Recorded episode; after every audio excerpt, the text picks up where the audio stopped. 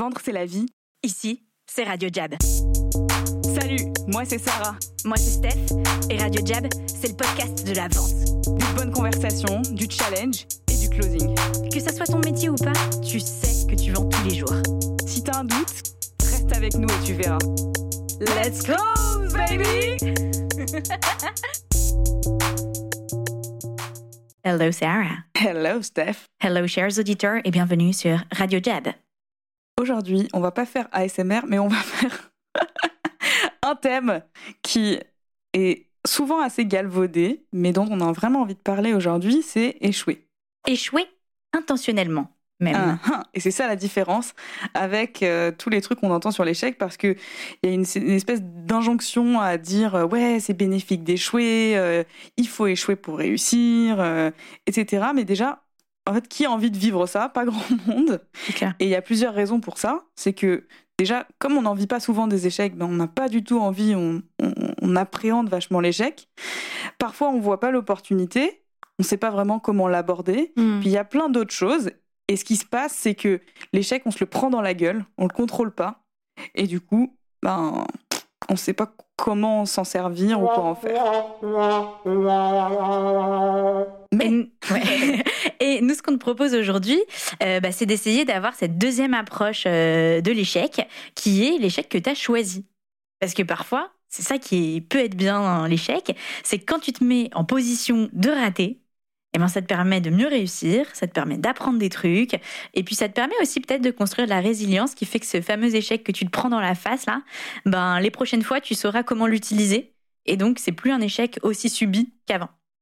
Exactly. Et donc, si, on veut parler de choisir un échec, qu'est-ce que ça peut vouloir dire, quoi? C'est-à-dire, est-ce que euh, parce que on pourrait penser que choisir l'échec, c'est genre Choisir euh, l'échec est-il un échec? Oh non, je rigole, je rigole, je rigole. Pardon, chers auditeurs. sujet de philo. T'as sauté. Euh, non, mais de, on, on pourrait penser que choisir l'échec, c'est genre se set pour échouer. Enfin, Ouais, vraiment vouloir échouer. Mais c'est pas pareil en fait. C'est plutôt de se dire, a priori, l'action que je vais prendre, elle devrait pas marcher. Ouais. Mais j'ai envie de la faire marcher quand même. Et je pense que si on s'en parle, par exemple, euh, tu vois, dans le cadre euh, d'une vente, pour dire un peu euh, concrètement aux auditeurs, il y a un truc assez intéressant. Tu disais, a priori, l'action que je vais prendre, elle va pas marcher. On peut penser à, euh, quand tu fais ta liste, les quelques personnes que je vais appeler, là, je sais que je devrais pas décrocher le Mhm. rendez-vous, par exemple. Voilà, a priori, si j'appelle le PDG de casino, bah, il va pas me donner de rendez-vous, hein, a priori. Ouais, normal. Tu te dis, ouais. Et donc, j'y vais dans un état d'esprit où, a priori, ça ne devrait pas marcher. J'aimerais bien que ça marche. Mais nos prêcheurs, a priori, ça ne marche pas. Tu vois? Et Ouais. du coup, c'est ce qu'on disait, c'est que ça enlève cette pression, cette euh, image de toi aussi que tu te mets euh, de devoir tout réussir Mhm. et de- d'être parfait à chaque fois. Et euh, c'est exactement l'endroit où tu as de la croissance possible. Mhm. Vu que, a priori, tu sais pas le faire et et t'es pas censé réussir, si tu réussis, boum, t'as pris un niveau. Ce que je trouve intéressant dans ce que tu dis, c'est euh, ça t'enlève la pression. Et en fait, c'est euh, même pas que tu as décidé d'échouer, c'est que tu t'es autorisé à échouer. Parce que tu laisses Exactement. quand même tu la veux fenêtre- réussir. Voilà, exactement. Tu as toujours envie de réussir, mais tu pars en te disant si j'échoue, c'est fine. Et en fait, Tu pars en conscience, en connaissance de cause. Exactement. Et en fait, ce que, de notre expérience, en tout cas, ce que ça va t'apporter, c'est que ça te libère de cette peur et tu deviens vachement plus euh, playful, comme on dit, euh, plus Ouais, tu joues libéré. plus, tu joues quoi. plus dans les Tu peux appels. plus Moi, je des Exactement. trucs. Tu le vois vachement. T'es en mode tellement en mode YOLO qu'en fait tu sors des trucs que t'aurais jamais dit si t'avais ta casquette euh, sérieux, je veux réussir. Et c'est ça qui te fait décrocher finalement la victoire. Ou qui te fait décrocher euh, finalement l'échec. Peut-être que tu te dis bah ouais j'ai échoué, mais comme tu t'étais dit ça fait partie des règles du jeu. En fait, euh, c'est moins grave. Tu le vis pas comme une grosse baffe. Et c'est un peu un truc de euh, fuck it, quoi. Moi, je, Ouais. je sais que il y a des moments où, en fait, tu lâches ce personnage Ouais. de toi et tu te dis, bon, ça va pas marcher, mais je suis prêt à prendre le pari. C'est un peu ce truc de euh, je suis prête à prendre le pari que ça marche pas et j'y vais et je suis all-in et c'est pas grave. Ça, ça me fait juste penser à un exemple, en fait. que, euh, j'étais- J'avais organisé une learning expedition avec HEC. C'était mon pro- pour mon premier. euh, J'étais en fin d'études et je cherchais mon premier job. Et euh, j'étais dans la Learning Expedition et il y avait donc Alexandre Mars, qui est un philanthrope, qui, a, qui est un entrepreneur aussi qui a revendu plusieurs boîtes, qui parlait. Et euh, à la fin, et, moi j'étais complètement hypnotisée, je trouvais ça trop génial ce qu'il racontait et tout ça. Et à la fin, il est parti avec son équipe et je l'ai pas vu partir. Et quelqu'un m'a dit ah il est parti. Et moi je voulais absolument lui parler pour pouvoir travailler pour lui. Et je me souviens, j'ai couru dans le couloir et j'ai foutu le pied dans l'ascenseur. Le mec m'a regardé avec des yeux écarquillés. J'étais là. Euh, je m'appelle Sarah. Je veux devenir actrice, mais je suis à HEC. Est-ce que je peux travailler pour toi? Et euh, là, gros silence. Je me suis dit, là, ça va pas marcher. En fait, je sais que ça va marcher. Et en fait, de manière assez surprenante, il s'est dit, bon, pourquoi pas, passe au bureau demain. Ouais. Ouais, ce qui est intéressant, c'est que justement, quand tu te délivres un peu de ce truc de devoir réussir et tout, euh, tu fais des trucs qui te font sortir du lot et qui interpellent vachement l'autre personne. Tu t'étonnes toi-même et t'interpelles l'autre. Et je trouve que ce truc de se dire on s'en fout d'échouer ou genre je tente le tout pour le tout, euh, c'est ça que ça a comme vertu, c'est que pour les peut-être 99 fois où ça marchera pas, la fois où ça marche, ça te fait faire un bond dans qui tu es. Je trouve le ce que tu as à y gagner, euh, c'est des histoires assez fondatrices en ouais, fait. C'est vraiment ce que tu as gagné. C'est pas juste que ça ait marché, mais c'est que ça t'a changé normalement un paradigme dans ton cerveau où tu te dis un autre truc est possible. Ça casse des murs, ouais. Ouais. Quelque chose d'autre est possible. Et moi, je trouve que c'est ça qui est assez cool euh, dans l'échec et dans euh, cette vision qu'on essaye de proposer, qui est un peu genre euh, plus constructive euh, de l'échec et de choisir et mm. d'y aller en conscience en te disant franchement ça va pas marcher, mais ce que j'ai gagné, au-delà de décrocher l'opportunité ou la victoire, c'est euh, de me dire mais c'est possible en fait, la face du monde ne change pas. et moi je le vois souvent, les gens ils disent mais si je fais ça, il va se passer tel et tel truc. si j'appelle ce gars, je vais être blacklisté de l'univers et tout. Et en fait, premièrement, un, tu te rends compte que c'est pas vrai quand tu le mm. fais, et deuxièmement, tu te rends compte que ce que ça peut t'apporter, c'est énorme. je trouve que c'est assez cool. Et puis là, je parle d'un truc en, one shot, un truc que j'ai décidé sur le moment. Ce dont on parle, c'est plutôt décider en avance, ouais. en fait, que ça doit faire enfin ça fait partie de mon plan, quoi. Dans ce que j'ai comme stratégie, est-ce qu'il y a une partie qui est dédiée à l'échec? Ouais. Tu vois, qui est qui a priori ne doit pas marcher.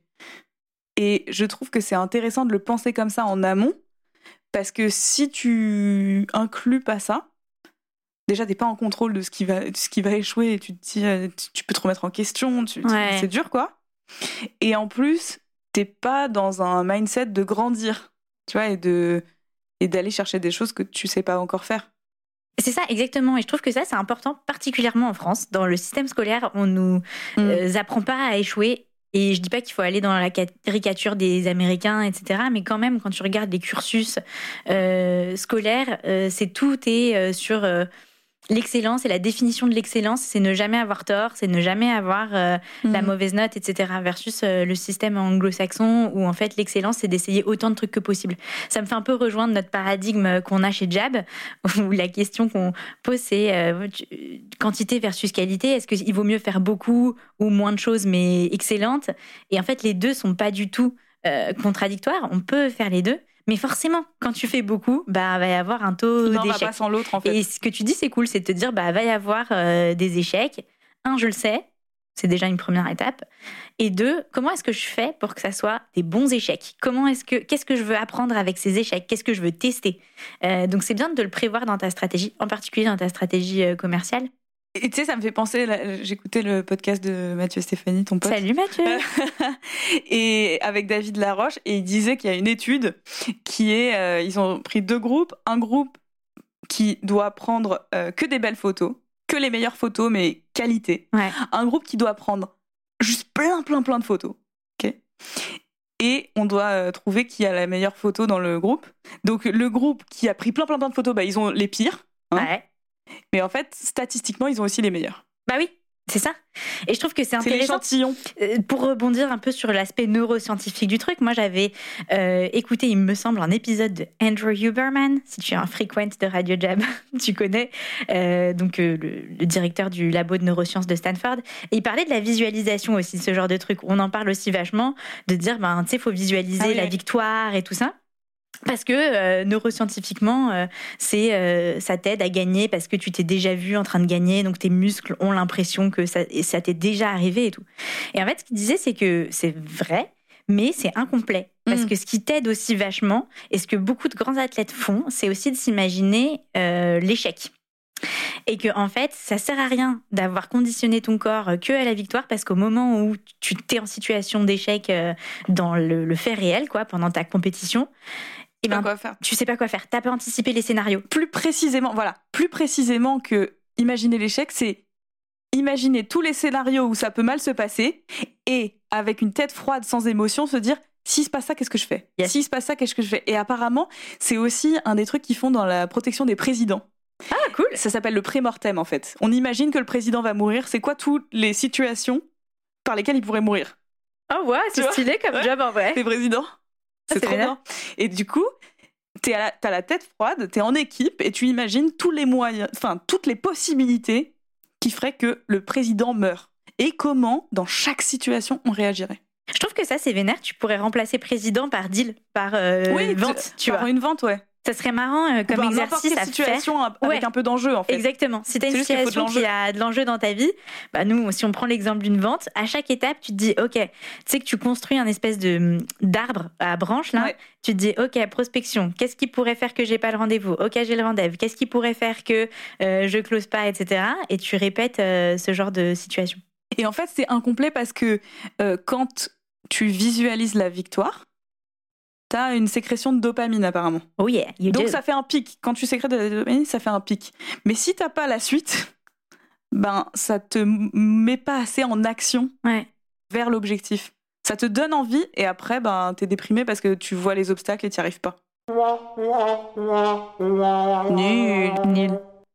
Alors qu'en fait, si tu continues d'imaginer les situations, etc., ben ça, ça dure dans le temps. Ça te, ça te prépare et ça te met ton corps en action. Donc ça, c'est la deuxième, je pense, le deuxième point intéressant. Le premier, on était vraiment sur, ça te permet d'avoir des coups d'éclat et d'ouvrir Mm. euh, des opportunités, d'ouvrir des nouveaux mondes pour toi. Euh, le deuxième, c'est, ça te permet de, d'or- d'organiser ou de stratégiser, en fait, d'avoir des scénarios et de pouvoir bien t'entraîner euh, dessus. Et parfois, en s'entraînant à l'échec, bah, en fait, on s'entraîne à la victoire, quoi. Et aussi, quand tu t'entraînes à l'échec, tu tu t'acclimates, tu t'habitues. Voilà. C'est-à-dire qu'un truc dur que Je tu ça, c'est le troisième Ah, c'est le troisième. Ouais, c'est, mais non, mais c'est exactement ça. trop bien. Bah, Tu en- deviens plus résilient. Oh là là. Oh là là. Mais effectivement, euh, quand tu. Tu vois, ces, ces trucs de. Comment il s'appelle? Hoffman, là, le gars qui fait l'eau froide Enfin, le gars qui fait l'eau froide. Wim Hof. Wim Hof. Oui. Hoffman, quoi. Hoffman. Iceman. Il s'appelle Iceman, en vrai? Off-white. Iceman. Tout va bien. Donc, Wim Hof, c'est un peu le, le père euh, d'une école de. euh, tu peux expliquer, tu expliqueras mieux que moi. En plus, je suis en train d'écouter un épisode là-dessus. Donc oui, en fait, euh, Wim Hof, c'est le gars qui t'explique que tu dois prendre des bains glacés euh, pendant 10 minutes euh, par jour avec vraiment de la glace, etc. Et que ça fait augmenter ta, résilience et ta capacité mentale à endurer les épreuves.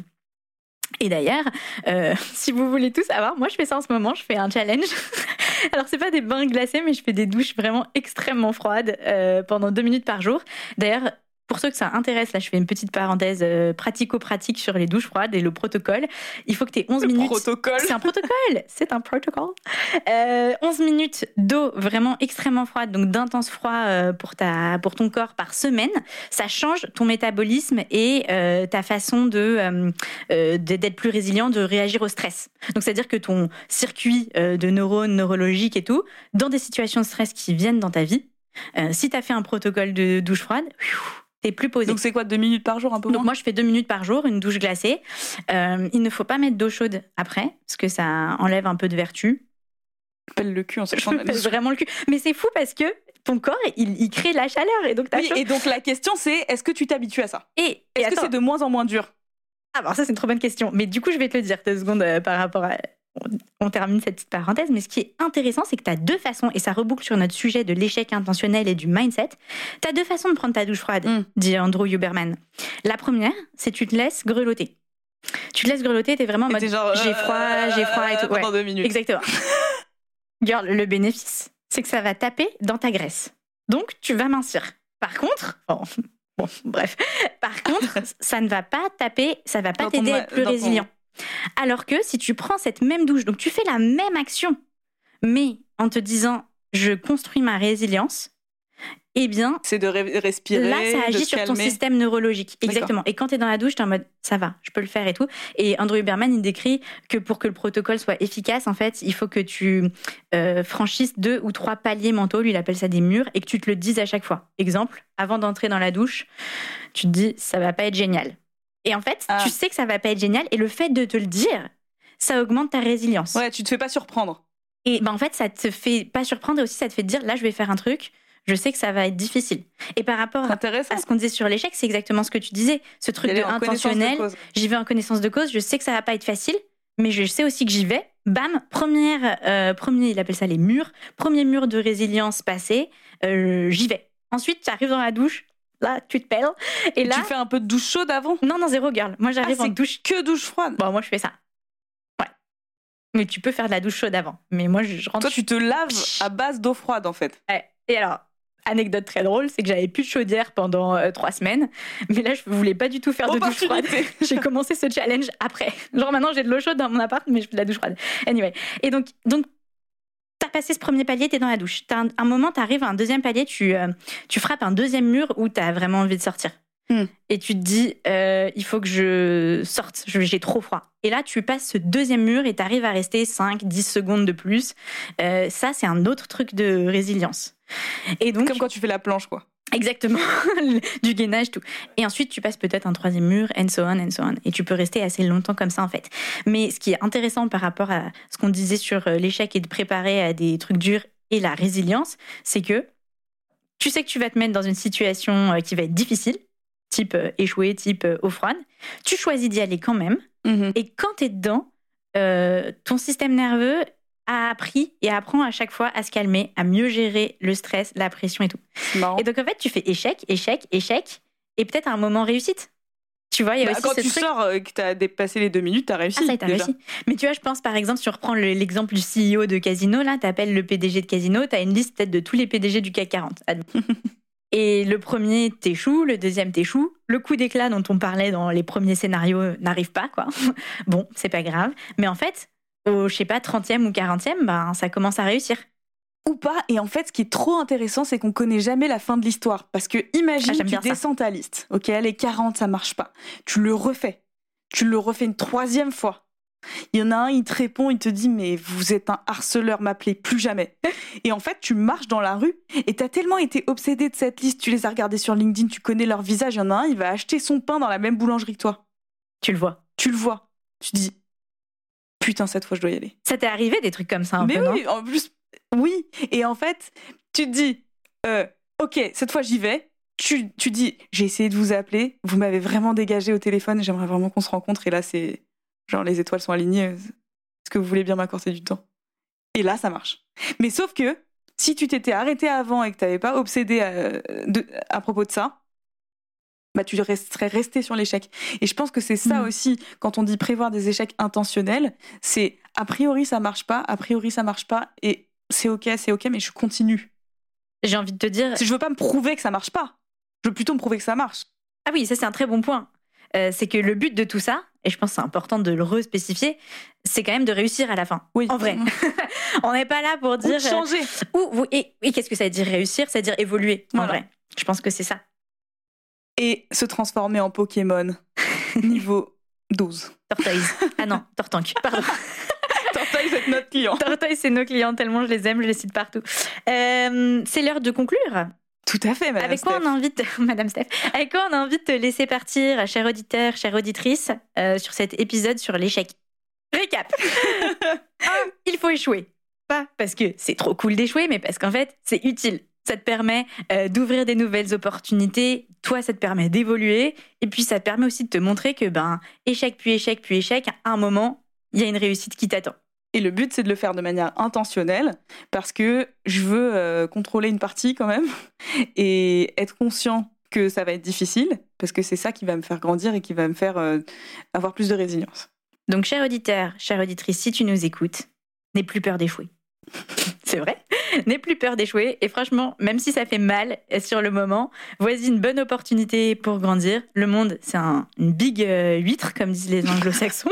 Mais c'est vrai, the world is an oyster. Euh, et en fait. euh, Et parfois, quand t'as l'impression que c'est la fin, qu'il y a rien qu'à marcher, etc., ben parfois c'est la meilleure opportunité pour euh, faire autre chose, découvrir des choses. Et parfois, c'est ça qui va te mettre dans la position de te renouveler, en fait. That's it for today. Thank you, guys.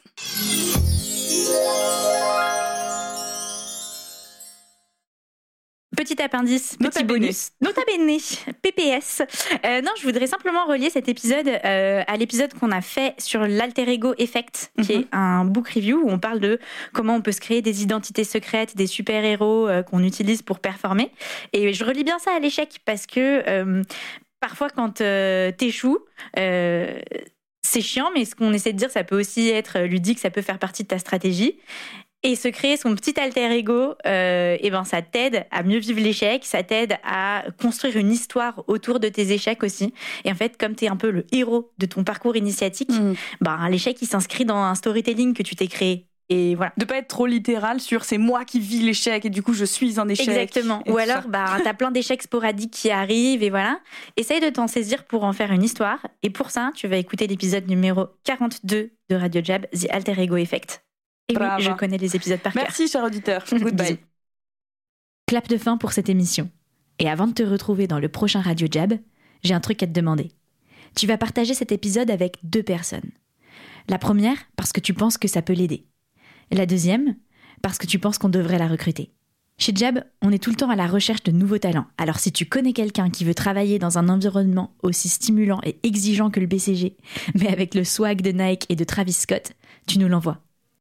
Quand t'as fini tout ça, tu nous mets 5 étoiles sur Apple Podcast et moi je te dis à la prochaine sur Radio Jab.